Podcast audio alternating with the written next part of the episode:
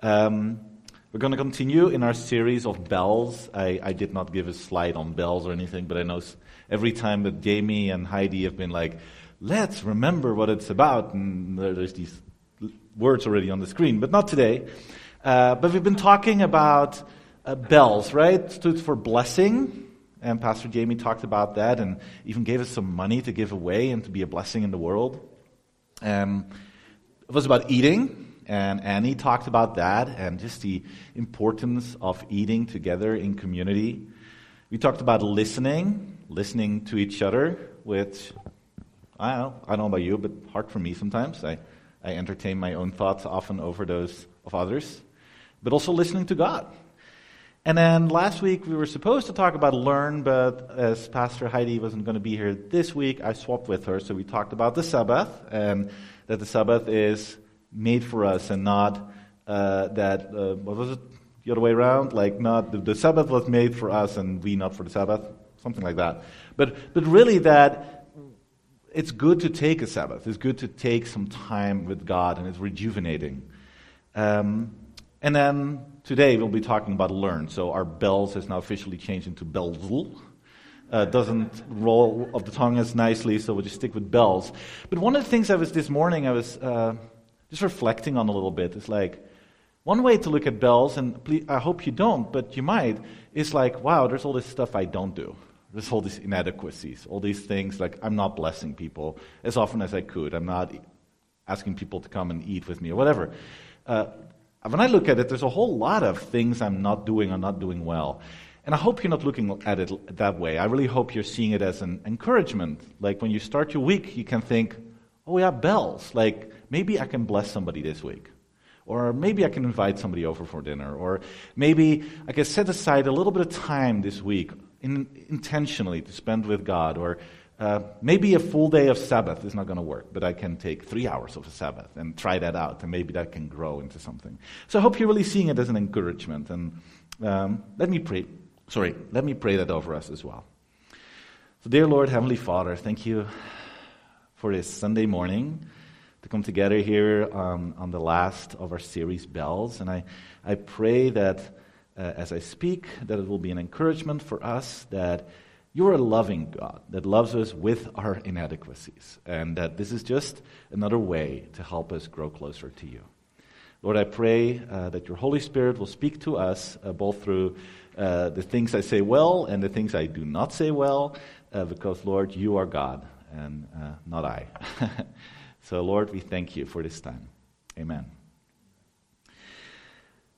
So, uh, today we're going to talk about learn, and uh, I realize the topic is so big, as all of them were, so I decided to funnel a little bit towards specifically learning in the context of the Bible. Um, obviously, as Christians, we learn in a variety of different ways, but I really wanted to kind of focus a little bit on the, the well, the Word of God. It's a great gift that's been given us, and uh, how can we learn from that? And so, as I was thinking about learning, I thought, um, well, first, we're in Pullman. We're in an academic environment, so learning can give you both positive and negative feelings. I, I read somewhere that um, in the industrialized, developed world, whatever name you want to give it, um, people now up to the third generation, so people in their 70s or 80s, will have this recurring dream where they're walking through their school and they know they're too late for this exam that they didn't learn from or, or learn for, and they're just, they're just panicking, right? And this is something that doesn't happen in other countries except for the industrialized world. And it's, it's interesting, we have some negative feelings with acad- academics, right, that stay with us. Uh, uh, not all the learning we do in our lives are, is necessarily pleasant. But on the other hand, learning is what we do from the earliest moments. We, we are born, we start to breathe, we start to walk, play with our toys, and a lot of learning is fun. And one of the ways learning is fun for me has been around bread. So let me show you what a bread looks like, or a slice of bread, a few slices of bread in Holland. So there will be a little picture of that. And these are open sandwiches. This is how most Dutch people eat them. It's from top down, so it might be a little hard to interpret what you're seeing. It's a slice of bread, it's a little butter on there. On the left, it's cheese, and that's all that goes in there. On the other one, it's chocolate sprinkles. And this is not like chocolate sprinkles you put on a pie or a cake. Uh, these are really good pure chocolate, tastes amazing. Um, that's what I grew up with. Now, you can get prepackaged bread in Holland just like you do here, but uh, most of the time we just get fresh bread every couple of days or so. Um, although my mom would stick it in the freezer and then a week later call it fresh bread, which I do not agree with. But anyway, that's sidetracking a little bit. Uh, when I came, we first moved to LA, uh, I, I, had a hard time finding bread I really liked. Um, it wasn't that there was good bread. If you want to spend $5, you can get good bread. But it still wasn't the bread I was used to. And so, um, about a year in, I bought a bread maker, hoping that that would get me something that tasted like the bread I was used to. And, excuse me. Um, with a little bit of trying things out, it tasted okay. Then I found out I could make dough in the bread maker and then stick it in the oven. That tasted a little better.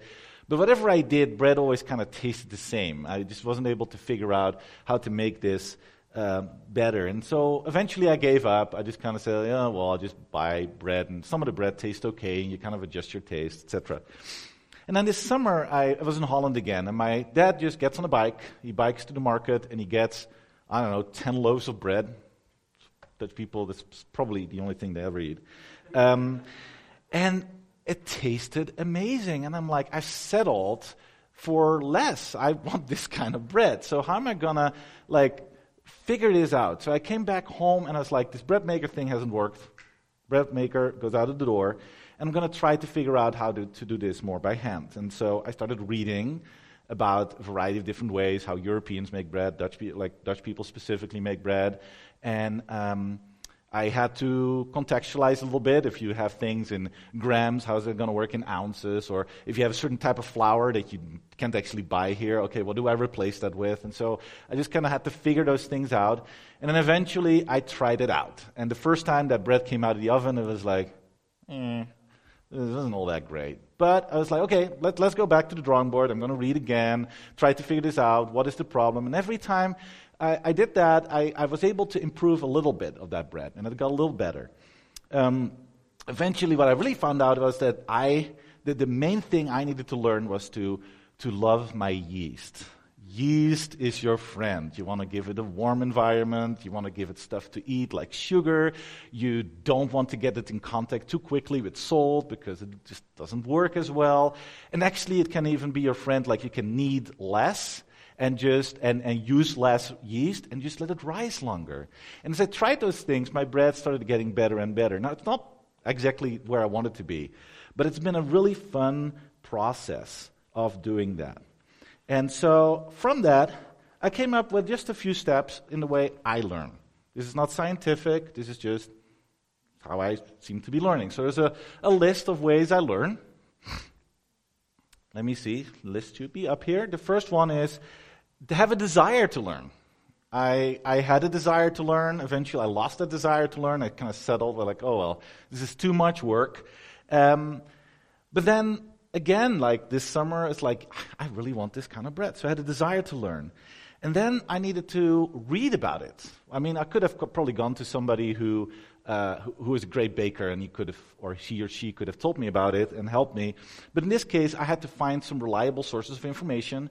I can tell you the internet isn't full of reliable sources of information, specifically on some of the forums. All kinds of strange things were said about bread that weren't necessarily true, or at least didn't work for me. So I had to kind of sift through that.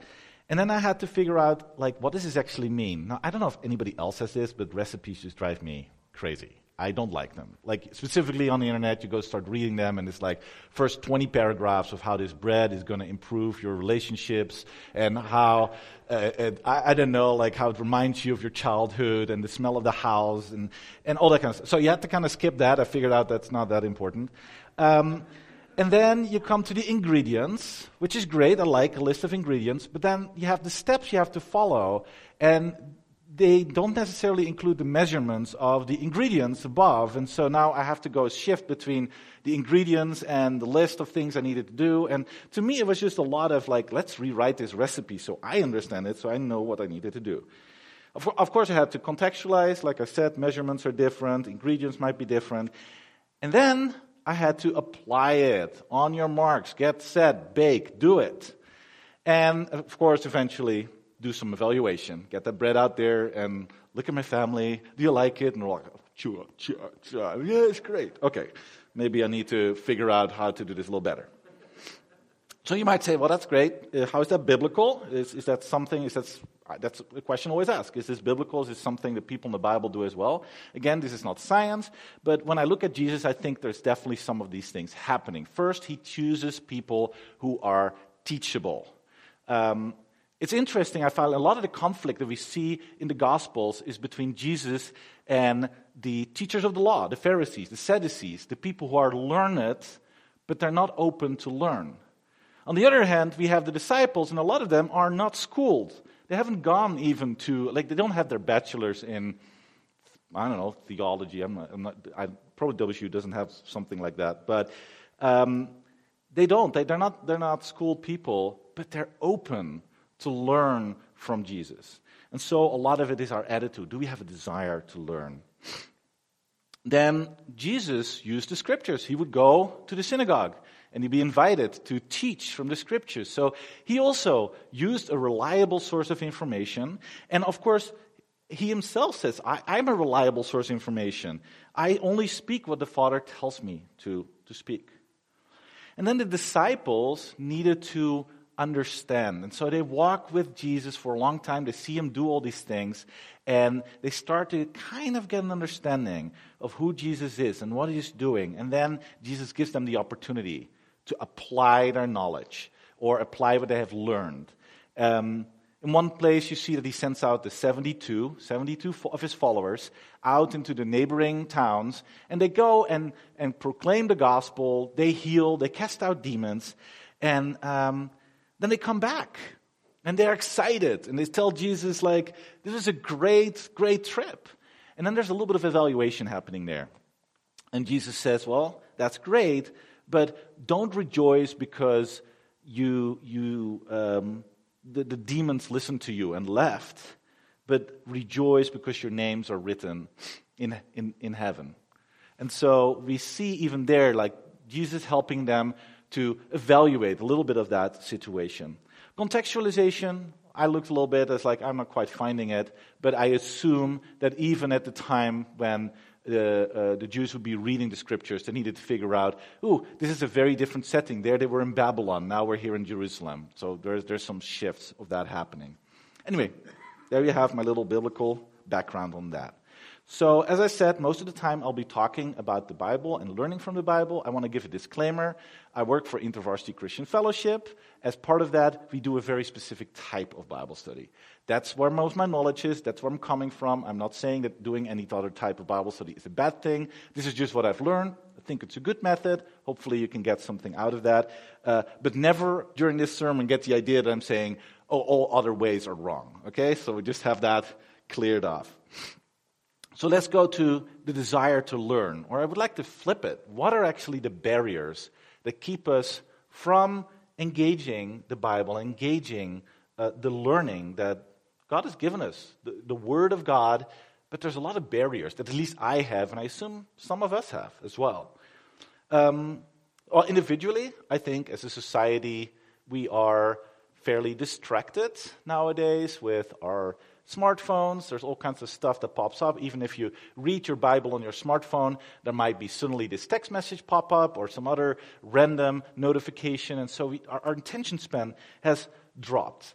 I read the other day that I, I do quite a few video calls, that 80% of the people who are on video calls at some point of time are doing something completely unrelated to actually engaging with that video call. They might be checking their email, reading the news, or anything else. So we're a very distracted kind of place. And that makes it hard to do individual Bible study as well. Uh, I, I was hearing this um, on the radio, and I don't, remember the specifics, like names and stuff, but the, the story stayed with me. Uh, it's a, a, professor who remembered that in her 20s she had this book that was really difficult to read, but she loved reading it. It was her best, like, uh, uh best type of novel that she's ever read, and she could just enjoy reading it over and over again. And then she fast forwarded like about 40 years and she said she opened it again, expecting that same kind of excitement, but she found she couldn't get through it. Like after two sentences, she was like, I'm tired. I don't really want to read this. And so she stretched herself to keep reading the book every day, three pages and just a little bit more. And she said it took about three weeks. before she came to that place where she kind of got the same joy that she got from reading that book 40 years earlier. We need to give the Word of God time to penetrate our hearts. And that doesn't work if you just read the verse. Even if you read the verse a day, it's not going to work. We need to take time to just spend with God, read the Bible, and let it sit. So, uh, and, and I also want to say that uh, another barrier I wanted to point out I think in community sometimes we use language that might put off other people. I remember as a young Christian going to a Bible study, and I really liked the people, but they kept pulling, putting words into the Bible study that didn't make any sense to me. They weren't in the text, and there were words like predestination. I had no idea what they meant. They just made me feel stupid and made me not want to go back to that Bible study. So even those little things can be barriers. So I have a, um, a list of barriers, and I want to give you a moment. I'll actually read through them with you, and then uh, reflect are some of those barriers true for you? So um, I don't have enough time, which I think is a very common one to have. Um, I have heard or read that before. A lot of these stories are really familiar to us, and so we tend to check out. Uh, maybe just distracted, like I mentioned before, or feel guilty that I don't read the Bible more often. How many of us are there, right? I mean, sometimes we're in a good zone, and sometimes we're not. The words go over my head, there's parts of the Bible that's just hard to read. Had a bad experience in Bible study, just seems irrelevant. I don't like reading. It's too much work. Doing Bible study, specifically if you do it by yourself, can be a lot of work. Um, don't feel adequate to interpret the Bible. Let's, let's just do the experts do it, right? And then we'll read what they think about it because it's just, it's just hard to figure out what's actually being meant.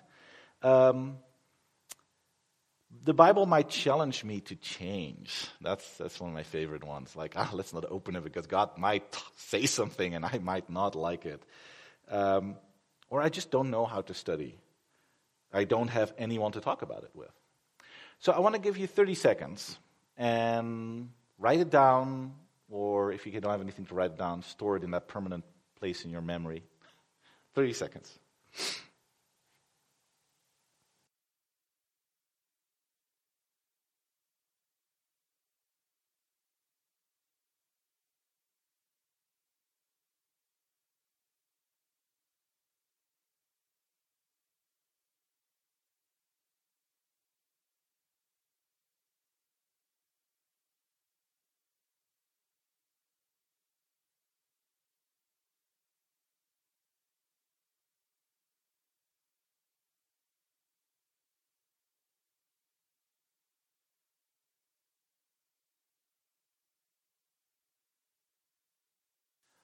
And I, uh, I would encourage you that if you wrote something down, there, this is a barrier, to, to talk with somebody about that, a friend or somebody you trust, and, and to pray about that and see, well, what barriers are keeping me from engaging the Word of God and giving me the desire that, that to really want to press in.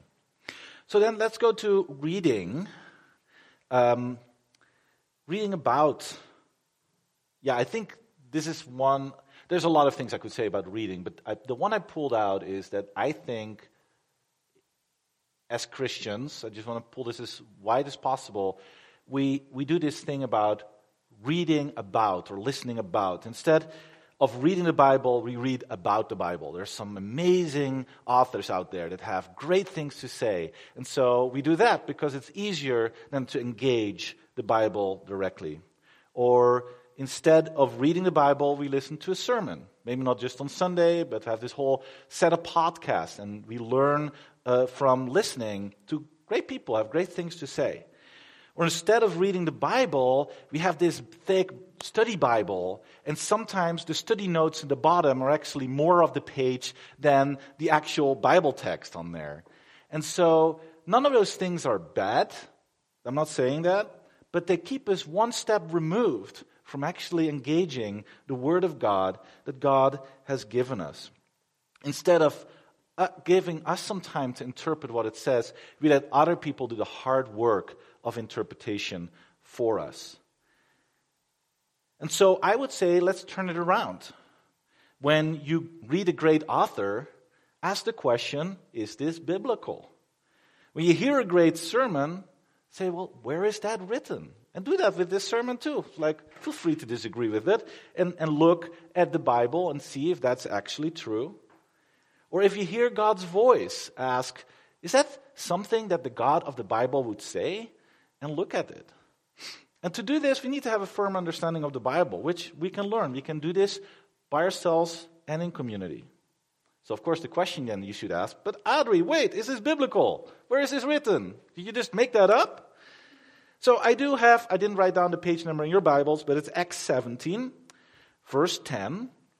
And this is just where Paul and Silas have gone to Ephesus, a uh, town in the Roman Empire. They've gone to the synagogue there, and they have been um, eventually, well, not kicked out of town, they fled town. They're like, this, this, there's riot, this is not good, let's get out of here.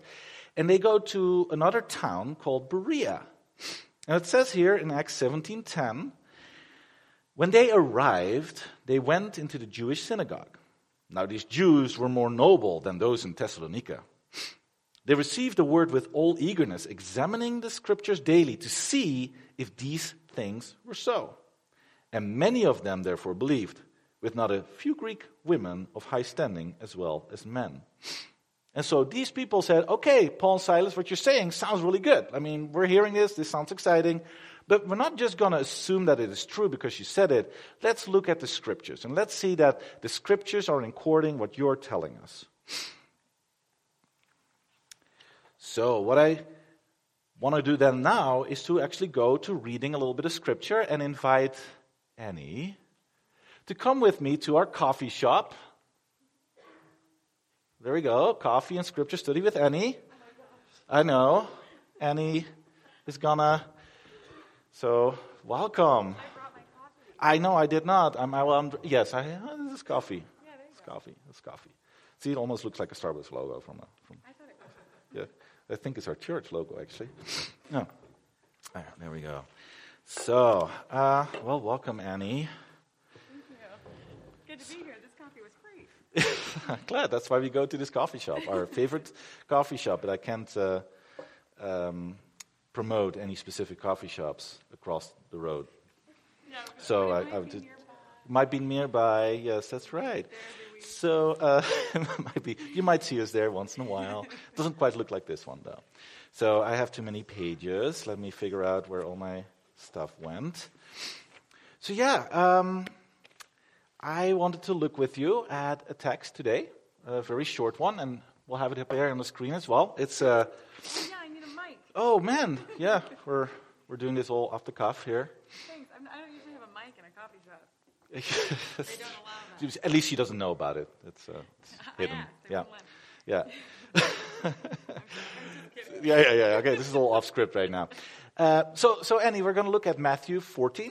Okay. Uh, it's uh, it, this book obviously is written uh, by Matthew to a audience of Jews, probably Christian Jewish people, and um, it's it's about halfway in this book. So the disciples have already known Jesus for a little bit. They have seen him do miracles. They've seen him casting out demons. They've seen him talk about the kingdom of heaven. So they've definitely had a little bit of time of initiation going on. And just before this, we see uh, Jesus feeding the 5,000. So the disciples have gone across with Jesus across the lake, but all the people follow him. And uh, they get there, he teaches, and then, of course, all these people are hungry. And there's these five loaves and two fish, and he breaks them and keeps breaking them, and everybody gets fed. And after that, he sends them away, including the disciples. And disciples get in their boat, they go across the water, and um, Jesus goes to pray uh, in the mountains. And that's, that's where we're at. Cool. So, uh, would you like to just take a, uh, would you like to read it for us? Yes, I would. But the boat by this time was a long way from the land, beaten by the waves, for the wind was against them. And in the fourth watch of the night, he came to them, walking on the sea. But when the disciples saw him walking on the sea, they were terrified and said, It's a ghost! And they cried out in fear. But immediately Jesus spoke to them, saying, Take heart, it is I. Don't, do not be afraid. And Peter answered him, Lord, if it is you, command me to come to you on the water. He said, Come. So Peter got out of the boat and walked on water and came to Jesus. But when he saw the wind, he was afraid. And beginning to sink, he cried out, Lord, save me. Jesus immediately reached out his hand and took hold of him, saying to him, Oh, you of little faith, why did you doubt? And when they got into the boat, the wind ceased. And those in the boat worshipped him, saying, Truly you are the Son of God. Great. Well, thank you. Um, so the Bible study method we're using, we sometimes call OIA, observation, interpretation, and an application. So I'm going to ask you to do some observations. Those are not observations that you say, oh, Pastor Jamie the other day said about this passage. Okay, so their observations need to be from the text. Things you notice can be very simple observations like, oh, there's a re- repetition, or that just sticks out to me. Mm-hmm. Now, obviously, we prepped this. We were not going to do a full on Bible study here and take the next rest hour or so to do this. So uh, Annie already came up with some observations, and her text after doing this looked a little bit like next slide. Yeah, it's not super clear, but you see that she made some notes. And she underlined some things in different colors, just that that helped her pull off some of the things that she noticed out. So, would you like to just uh, give us some of the observations you noticed? Yeah. Uh, I noticed that walking on the water was mentioned three times. Ah. In three, yeah. See in three different, so you line three, three. and line seven. Right, and again, It's just two in line three, and then line seven. okay, Yeah. great. And then I noticed there was a repetition of the of words about fear and doubt and little faith. So fear, afraid, terrified, doubt, little faith. Yeah, they all seem to kind of Mm-hmm. a similar uh, category. I think my biggest observation, the one that I was like, whoa, I never realized that, was in line four, the disciples say, it's a ghost. And then in line 11, they say, truly you are the Son of God. So they, the disciples collectively call him two things, and one time it's a Right, ghost. one of them Jesus is ghost, the other time he's the Son of God. Yeah, God. it's the Son of God. Which is kind of crazy because the Jews didn't like officially, religiously, not believe in ghosts, and so they choose to believe something that they're not actually supposed to even believe. Right. So that's Interesting. great observation. Um, do you have anything else, or those were kind of the, the main ones? Uh, I noticed that Peter calls Jesus Lord in line six, and then Lord again in line eight, before and after the whole Great. walking on the water thing. Well, I'm going to give you a little bit more time. Those were great observations uh, to turn them into questions. And again, questions, they're going to be best if you look at your observation and say, uh, Can I turn them into a question? Okay. So again, we already did this. so we got a couple, we got a list of questions. And then in this case, I'm facilitating. So I said, like, let's look at these questions because I think these are probably going to get us to the, the meaning of the text. So we're, we're, we're still in um, observation, but we're moving towards interpretation. So let's put the, the two questions on there and um, uh, let, us see if we can answer them. So we're going to try to answer these questions, even though all we have is the, uh, the text in front of us. So sometimes we might not be able to answer the question, but sometimes, a lot of the time, we, we do when we read carefully. So uh, one of the things you mentioned is that you, uh, and I rewrote the question a little bit, but what is the connection between that fear that you noticed, this, this theme of fear, and then the, the faith, where Jesus said, "Oh, you of little faith." So I'm, t- I'm kind of asking you the question back. You asked me the question, but I'm saying, "Oh, Annie, what do you think? What, Yes. what do you and, and Um, what, what ideas do you have on that?" My, what I see in the text is that they cried out in fear because they were scared, Mm-hmm. and then, um, Which probably I would be. Yeah. yeah, right. So would I. You're like dying, um, and then and then Peter cried out in fear when he was afraid and he was sinking, but it looked like Jesus uh, expected him. In ten, it says, "Oh, you have little faith." It looked like Jesus expected him to have faith Right. in that moment. Um, He doesn't say you had no faith, yeah, just a little. but just a little. Yeah. And and so maybe um, I think that from this text, and also I thought about this a little bit before. Disclaimer. Yeah, great. That from this text, you kind of see that fear. I mean, faith is expe- is believing that Jesus will do what he says he could do and is who he says he is. Right? He's trying to prove that he's not a ghost, um, but he's in fact Jesus. Even when you don't have any proof that that's going to happen.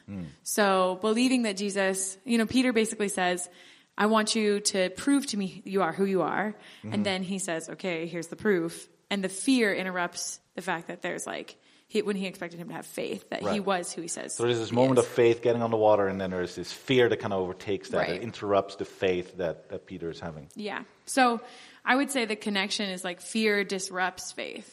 Because faith Mm-hmm. Great. is Fear disrupts faith. Yeah, faith is believing that Jesus is who he says he is, and, and fear Mm. maybe is being afraid that he's not. Yep, great. So this is the moment I want to maybe jump to an app, like, oh, I want to go to application. We're like, no, let, let's answer that other question too, because there might be more in this text. So let's try the other question that you, that you asked as well. What changed for the disciples in this story that they cried out ghost, and then all the way at the end call him the Son of God? That's a big difference.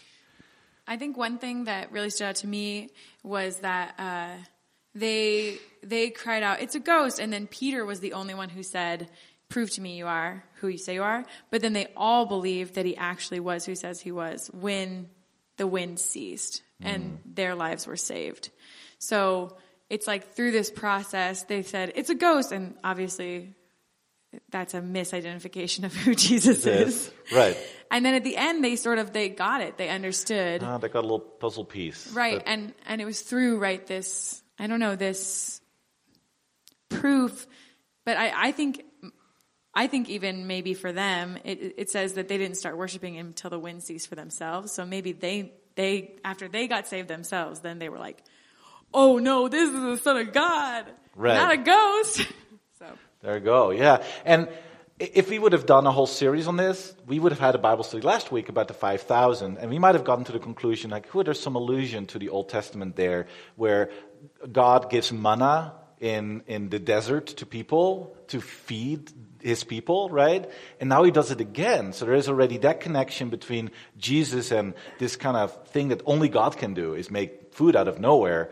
And now we see it again, like God, Lord Jesus seems to have some kind of power over the storms, which is like there's all these, the only person who ever had in the Old Testament has power over storms is God. And so again, those illusions, the, the, the reader at the time or the hearer at the time would have picked up on that. Great. So, like you said, we kind of go from this misidentification of Jesus and fear, what is a ghost? And there's a storm, which is also fearful, to, to seeing Jesus for who he really is, and that leads to worship. So that understanding of the Son of God deepens. And I like what you said. I, you can trust that Jesus is who he says he is and can do what he says he can do. And, and it reminds me of a lot of times in my life where um, I was alone and down, uh, but God showed up in the midst of that. And uh, even though there might have been a moment where I lost some of my faith, it then came back even bigger and in a fuller understanding of God. So, a- as an application question, I would like to ask you what is one way this, this week, and it can be very small, towards trusting God more? I think for me, when I am trying to trust God in ways that are new, I reflect on ways that I have uh, seen God be faithful to me in the past. So this week, I am doing something new at work. I'm leading a five day Bible study camp, and I have never done that. And I need, uh, I, I think one way that I could prepare for that is by reflecting on ways that God has been faithful and trustworthy and applying that to this new thing that's happening in my life. Great. Great. Thank you. So this is just a little cosm. Obviously, it's played. We we prepped this a little bit. And the other thing I want to say, I felt really much like the leader right now. Normally, it's way more of an interaction, and I might share my observations, my questions, and my application as well. It's not like one leader and one person just doing this. But thank you, Annie. Of course. Enjoy the rest of your coffee. Don't forget to take it with you. Thank you. And we might, uh, should we turn off that mic or is that okay? We'll be good. I will all be good. Great. Well, give Annie a hand. So, the reason I wanted to show you, because I think there is a pitfall, like what we do really easily if we don't follow a little bit of a structure like this, and that is to, um, to ask the question after we've read the text, what does it mean to me, directly. And we, we don't take the time to understand the text and to contextualize it to our own uh, environment so that God can do even a deeper work on us. And, and there is even a danger that we might apply it incorrectly because we didn't get to what the author was actually trying to say. So, a few things about understanding is where does it fit in the text? So I tried to quickly say it's about here in the text, this happened before, and it just helps with understanding. Context is important. And then the other thing, I just said it, uh, what is the author trying to communicate? Now you might say, well, but this is the Word of God. God is trying to communicate. What does Matthew have to do with this, right? But it's kind of this mysterious thing that God has chosen us in Acts 1 8 to proclaim the gospel to all the nations. He could do it himself, but for some reason he chose us, and we have very specific characters, and I, I communicate differently than you do. And so he has chosen to do that. The same way he has chosen people throughout history to write his Bible, and these people had very specific reasons to write what they were writing. And so trying to figure that out, I think, is a really important thing. Similarly, they were writing to a very specific audience. Uh, Matthew didn't write to a six foot, four inch tall, blue eyed Dutch guy using a smartphone sometimes watching the British baking show, right? That was not part of his idea of his audience. And so understanding that he was writing to a Jewish, a Christian audience that was, and there's some more context in this, they, they, they were at odds with the religious leaders at the time. That helps to set a lot of Matthew into a different perspective. And when we understand that, we can then make this, the, the step to contextualize better. Now, a lot of this might sound really hard. I really think it sounds harder than it is. We can do this just with a little bit of text, just a few friends, and say, okay, let's uh, do observations, do those questions, let's try to answer them, and do some application. And generally, if you do that, you're just going to have a fun Bible study. But there are some tools that you can use to make it a little better. I would say, if you have a study Bible, try not to look at any of that until after you've done your own observations, after you've asked your own questions, and maybe even try to answer some of them, and then look at the, some of those things, because there's still going to be great information in there. But let, let's do the hard work first for ourselves. And then you can have something like a background commentary, not a normal commentary, but one that tells you a little bit about, the, about Israel, about the Jews, or oh, about ghosts maybe. Like, oh, what, I wonder what the Jews thought about ghosts. Uh, and dictionary could be also helpful there. Like you could actually look up the word ghost and see what people thought. So a Bible dictionary, right? A normal dictionary probably not going to help you there. Um, and then, then you're ready to contextualize. And um, there we got like to, uh, I'm trying to think what we exactly came to, but um, like the, the, the phrase where she said, Jesus is who he says he is, and he will do what he says he will do. That is something that you can take, and that is something that you can make uh, uh, um, the next step to application, because that's something that works for all of us, that's kind of taken out of the cultural context.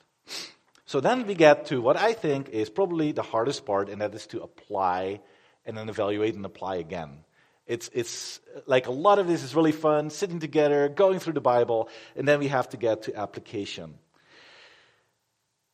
Reading my bread recipe and enjoying trying to figure out what it means, maybe rewriting it a little bit, contextualizing it, and after an hour, sitting down and saying, Man, I had a great bread recipe study.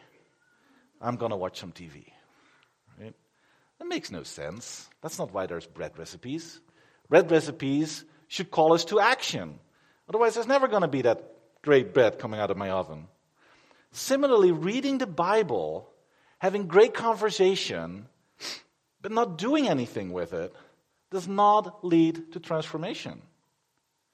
So again, hey Adri, where's that written? Where is that in the scripture? Good question. You're getting, you're getting this. So let's go to James 1, 22 and see what James has to say. Again, sorry, I did not write down the page number on the Bible that we have here. So you'll just have to slide, go fairly far towards the end of your Bible get to James 1. And at 22, he says, But be doers of the word, and not hearers only, deceiving yourself. For if anyone is a hearer of the word and not a doer, he is like a man who looks intently at his natural face in a mirror. For he looks at himself and goes away and at once forgets what he was like.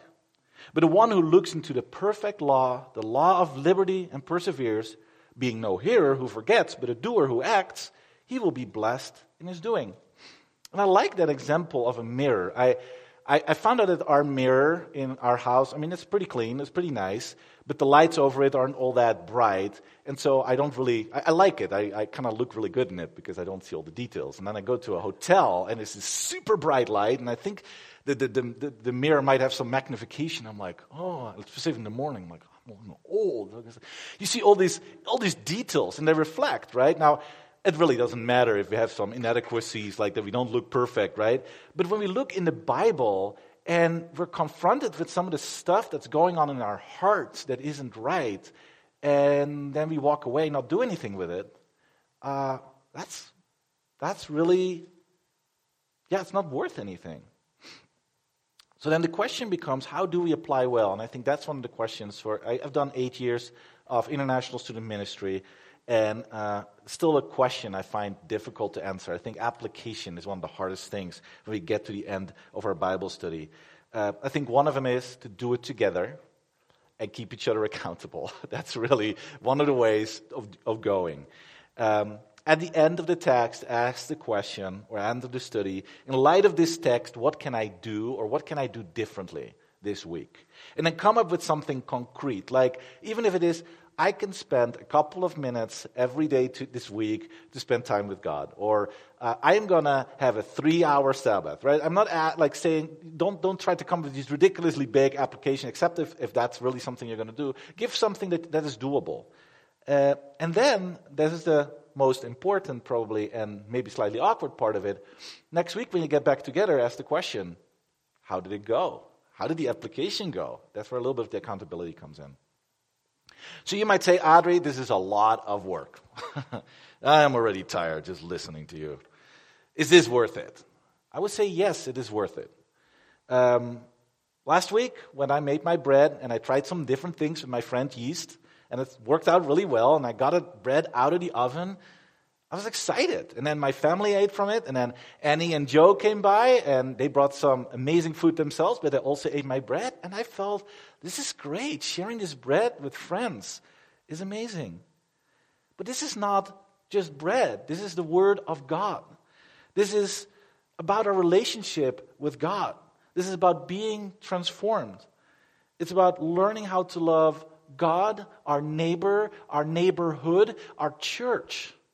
This is absolutely worth it. So, I think we're going to sing doxology in a minute, right? So, you could come up if you like to do that.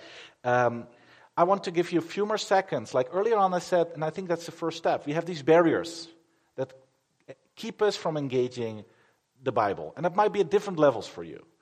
I would say give another few th- uh, seconds to think about this. Like, who are you going to ask this week? Or who are you going to uh, talk about this this week? Like, I have this barrier, and you're my friend, or you're somebody I trust, and I just want to talk about it because that is a beginning of having a desire to deeper engage with the Word of God.